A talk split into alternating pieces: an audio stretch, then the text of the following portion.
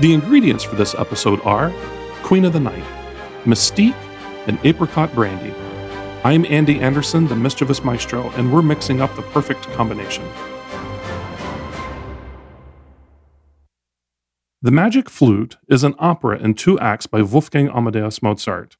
The work is in the form of a Singspiel, a popular form during the time it was written that included both singing and spoken dialogue. The work premiered on September the 30th, 1791, at the Freihaus Theater in Vienna, just two months before the composer's premature death. My favorite character in the opera is the Queen of the Night, and she is the main antagonist. She is first introduced as a desperate mother whose beloved daughter was kidnapped, but it ultimately appears that she is the villain of the story who wants to steal the powerful Circle of the Sun. So, Queen of the Night, here in the High Court of the Mischievous Maestro, the charges brought up against you are as follows libel, slander, attempted overthrow of a government, attempted first degree murder, extortion, and blackmail. How do you plead?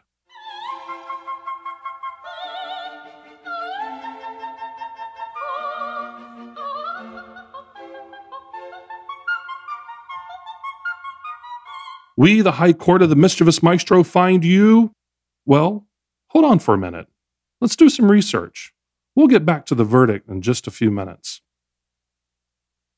All right, my friends, before we go any further, it's time for a cocktail.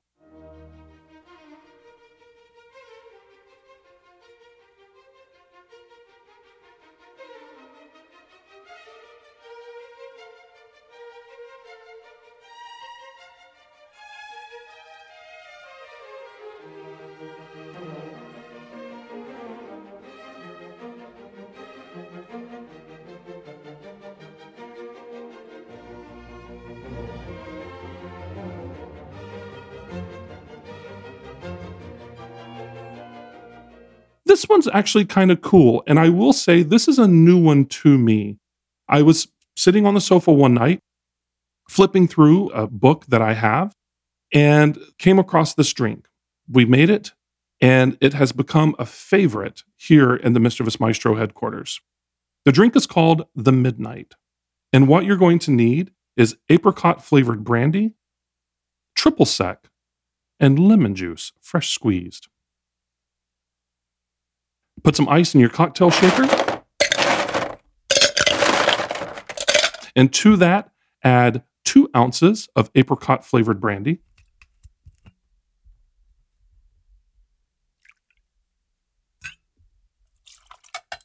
One ounce of triple sec.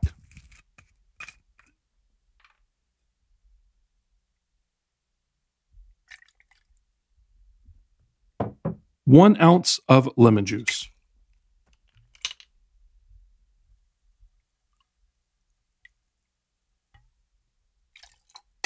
Put the lid on your cocktail shaker and give it a good shake.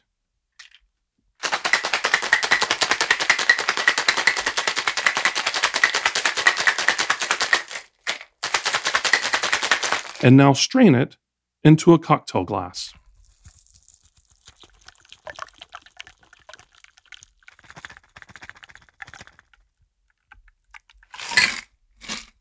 And there you go, my friends. The midnight. Enjoy. So, my friends, while you're drinking your cocktail, let's get back to the research that we need to do to see about the Queen of the Night with her libel, slander, attempted overthrow of government, attempted first degree murder, extortion, and blackmail.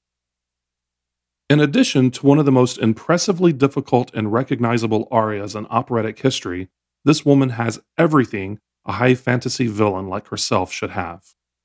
She's got evil minions, She's got awesome magic powers, and she has some of the best costuming and special effects an opera character could wish for. And that's saying a lot. And it is questionable whether she's actually a villain. She does really, really want to have this one guy dead, but she is also originally presented as a good person, and her minions save the tenor's life before arming him to go on a quest to save the princess, who happens to be the queen's daughter. Whether you should take the opera's word that she's actually evil or conclude that she's just a poor old widow who had her daughter and the guy she sent to rescue her abducted and brainwashed into double crossing her by a cult of wannabe Freemasons is anyone's guess. But all that just makes the Queen of the Night an even more compelling antagonist and a very interesting character.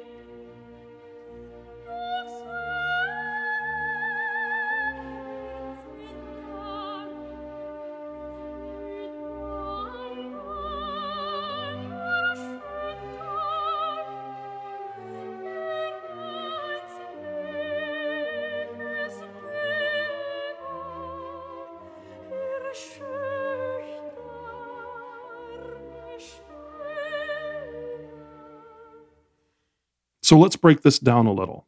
She isn't called the Queen of Sunshine, Rainbows, and Unicorns. No, she's called the Queen of the Night, and night equals evil, right? Like a sociopath, she does a smooth job of spinning a web of lies to Tamino. In her Act 1 aria, she sings, quote, Poor me, my daughter Pamina was abducted by the evil wizard Sarastro. She was terrified and screamed for help, and I was heartbroken. Then in Act 2, when Tamino has wised up and figured out that Sarastro isn't an evil wizard, but rather a benevolent priest, the queen shows her true colors by sneaking into Sarastro's castle and gives her daughter a dagger and tells her in a very loud, dramatic way to kill Sarastro. Side note let's pause in the story here for a moment. I've always wondered why she didn't just take her daughter with her at that moment. After all, the whole point of the opera is for her daughter to be rescued, right? And she's standing right there in front of her daughter. Of course, this would end the opera a little early, which would be okay for most people, since at this point in the show, we've been sitting in the opera house for about two and a half hours, and we still have a very long Act Two finale to get through. But anyway, I digress. And then, at the end of the opera, when her evil plans have been foiled, Sarastro banishes her and her minions to eternal darkness. So she's pure evil, right? Well, not so fast. In her Act 1 aria, the Queen of the Night doesn't lie even once. Sarastro did abduct Pamina, who was terrified. The queen was heartbroken, and wouldn't you be if your daughter was kidnapped? Only thing she says that isn't true is that Sarastro is evil. That, as we come to learn, isn't the case. He's good. And by the way, when I'm saying the word good, I'm putting it in air quotes for effect. So she wasn't necessarily lying, she was just mistaken. And there's a big difference there, right? You see, in this opera, night does not mean evil, neither does darkness. In the magic flute, darkness and night symbolize ignorance. Let me say that again. In the opera, The Magic Flute, darkness and night symbolize ignorance, lack of wisdom, which is the opposite of enlightenment. The goal of the Fraternal Order of Freemasons to which Mozart belonged was wisdom, represented as light or enlightenment. In Masonic lodges of Mozart's day, new initiates were led to the entrance blindfolded or hooded to symbolize their confused, unenlightened state. Once admitted, the blindfold was removed and the initiate was dazzled by brilliant light a blazing fire, perhaps, or a brilliant chandelier, all representing the light of Masonic wisdom and truth. So, who or what does she, the Queen of the Night, symbolize? Well, that's easy. For Mozart, the Queen of the Night represents a group of his fellow Austrians who were suspicious of Freemasonry, a group who now included the Emperor himself, Joseph II. The secrecy in which Freemasons went about their business turned the tide of public and governmental opinion against them, which frustrated Mozart to no end. When the queen gives the knife to Pamina, it's not to be taken literally as attempted murder. It symbolizes the movement in Mozart's community to curtail Freemasonry and prevent it from growing. And when Sarastro, near the opera's finale, dispatches the queen and her minions to, quote, eternal darkness, we must remind ourselves of the meaning of darkness. They aren't dead, they merely remain in ignorance. Mozart understood that, just as some doubters of Freemasonry might be capable of changing their minds, there would always be some who remained blind to the truth of the altruistic and idealistic aims of the Masons. They would never, quote, get it.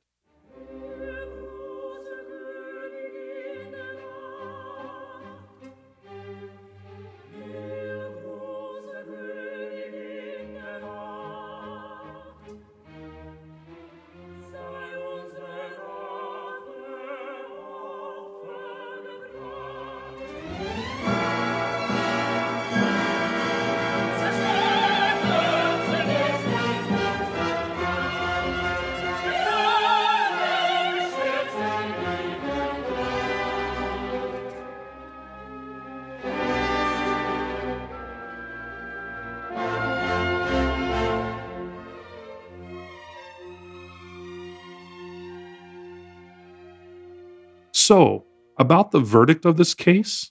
Well, you're still evil, and you are for sure the villain of the opera, but we here in the High Court of the Mischievous Maestro find you, Queen of the Night, not guilty by reason of ignorance. Before we leave this interesting case, let me throw one more thought out to you, my friends.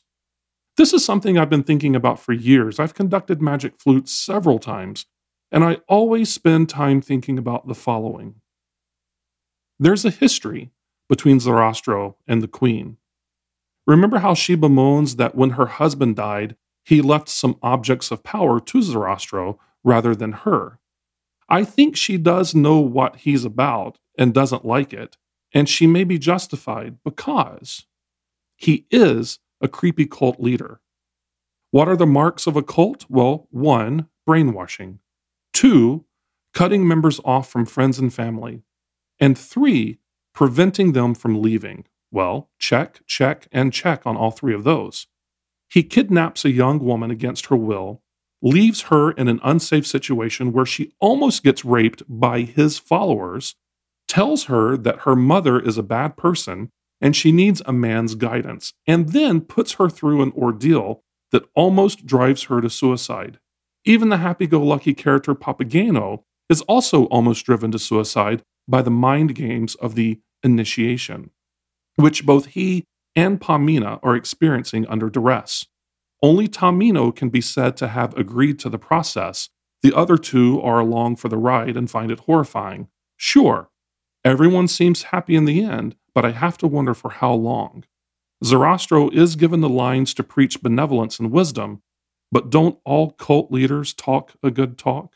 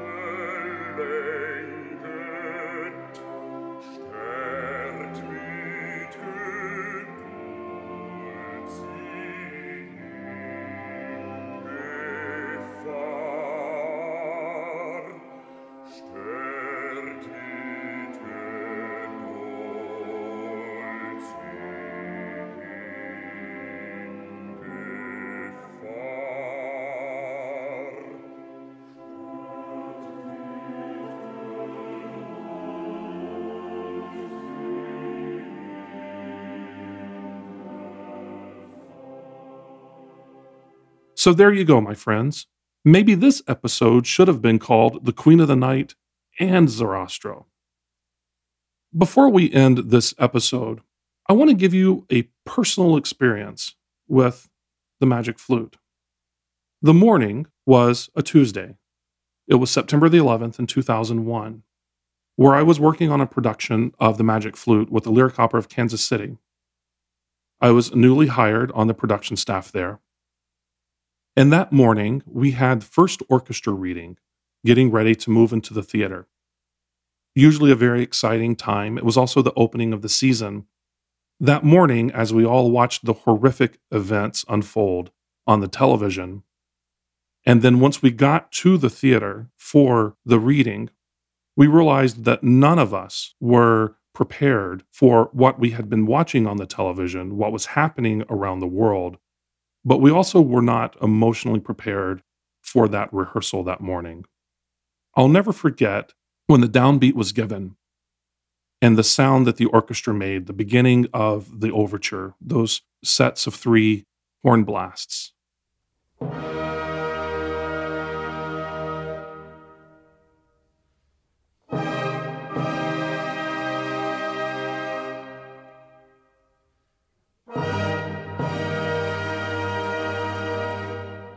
Instantly there was a healing that happened with all of us in that room that day.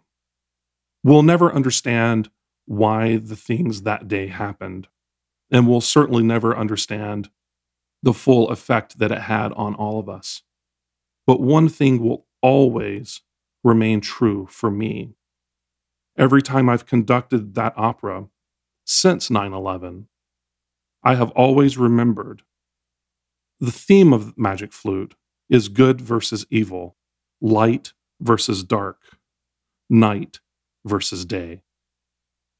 And with the evil that was happening in the world that day, we had the power of music to heal us and to take our minds off, even just for a brief moment, the tragedy and the sorrow that surrounded us.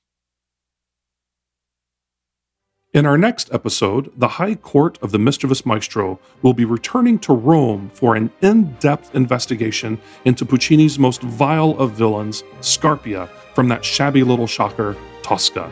Until then, continue to stay safe, my friends, and as always, stay thirsty for knowledge.